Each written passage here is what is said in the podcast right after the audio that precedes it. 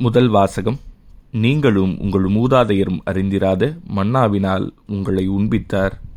இணைச்சட்ட நூலிலிருந்து வாசகம் அதிகாரம் எட்டு இறைவசனங்கள் இரண்டு முதல் மூன்று முடிய மற்றும் பதினான்கு முதல் பதினாறு முடிய. மோசே மக்களை நோக்கி கூறியது உங்கள் கடவுளாகிய ஆண்டவர் பாலை நிலத்தில் உங்களை கூட்டிச் சென்ற எல்லா வழிகளையும் நினைவில் கொள்ளுங்கள். அதன் மூலமே அவர் உங்களை எளியவராக்கினார்.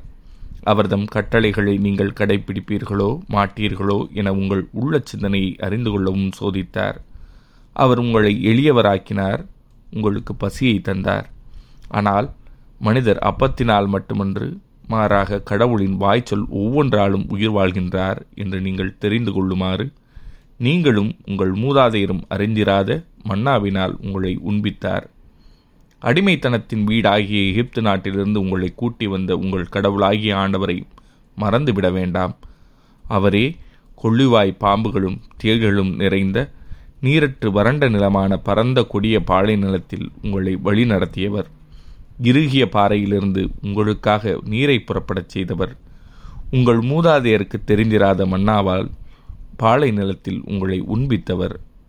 இது ஆண்டவரின் அருள்வாக்கு. இறைவா உமக்கு நன்றி. பதிலுரை பாடல் எருசலேமே ஆண்டவரை போற்றுவாயாக. எருசலேமே ஆண்டவரை போற்றுவாயாக சியோனே உன் கடவுளை புகழ்வாயாக. அவர் உன் வாயில்களின் தாள்களை வலுப்படுத்துகின்றார் உன்னிடமுள்ள உன் பிள்ளைக்கு ஆசி வழங்குகின்றார்.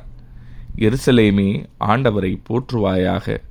அவர் உன் எல்லைப்புறங்களில் அமைதி நிலவச் செய்கின்றார் உயர்தர கோதுமை வழங்கி உன்னை நிறைவடையச் செய்கின்றார். அவர் தமது கட்டளையை உலகினுள் அனுப்புகின்றார். அவரது வாக்கு மிகவும் விரைவாய் செல்கின்றது. எருசலேமே ஆண்டவரை போற்றுவாயாக. யாக்கோபுக்கு தமது வாக்கையும் இஸ்ரேலுக்கு தம் நியமங்களையும் நீதி நெறிகளையும் அறிவிக்கின்றார். அவர் வேறெந்த இனத்துக்கும் இப்படி செய்யவில்லை. அவருடைய நீதி நெறிகள் அவர்களுக்கு தெரியாது. எருசலேமே ஆண்டவரை போற்றுவாயாக. இரண்டாம் வாசகம். அப்பம் ஒன்றே ஆதலால் நாம் பலராயினும் ஒரே உடலாய் இருக்கிறோம். திருத்துதர் பவுல் கொருந்தியருக்கு எழுதிய முதல் திருமுகத்திலிருந்து வாசகம் அதிகாரம் பத்து இறைவசனங்கள் பதினாறு முதல் பதினேழு முடிய சகோதரர் சகோதரிகளே கடவுளை போற்றி திருவிருந்து கிண்ணத்தில் பருகின்றோமே அது கிறிஸ்துவின் இரத்தத்தில் பங்கு கொள்ளுதல் அல்லவா?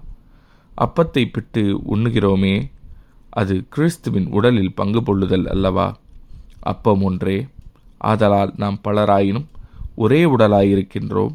ஏனெனில் நாம் அனைவரும் அந்த ஒரே அப்பத்தில்தான் பங்கு கொள்கின்றோம். இது ஆண்டவரின் அருள்வாக்கு. இறைவா உமக்கு நன்றி. நற்செய்தி வாசகம். எனது சதை உண்மையான உணவு எனது இரத்தம் உண்மையான வானம். யோவான் எழுதிய தூய நற்செய்தியிலிருந்து வாசகம் அதிகாரம் ஆறு இறைவசனங்கள் ஐம்பத்தி ஒன்று முதல் ஐம்பத்தி எட்டு முடிய. அக்காலத்தில் இயேசு யூதர்கள் கூட்டத்தை நோக்கி கூறியது விண்ணகத்திலிருந்து இறங்கி வந்த வாழ்வு தரும் உணவு நானே. இந்த உணவை எவராவது உண்டால் அவர் என்றுமே வாழ்வார்.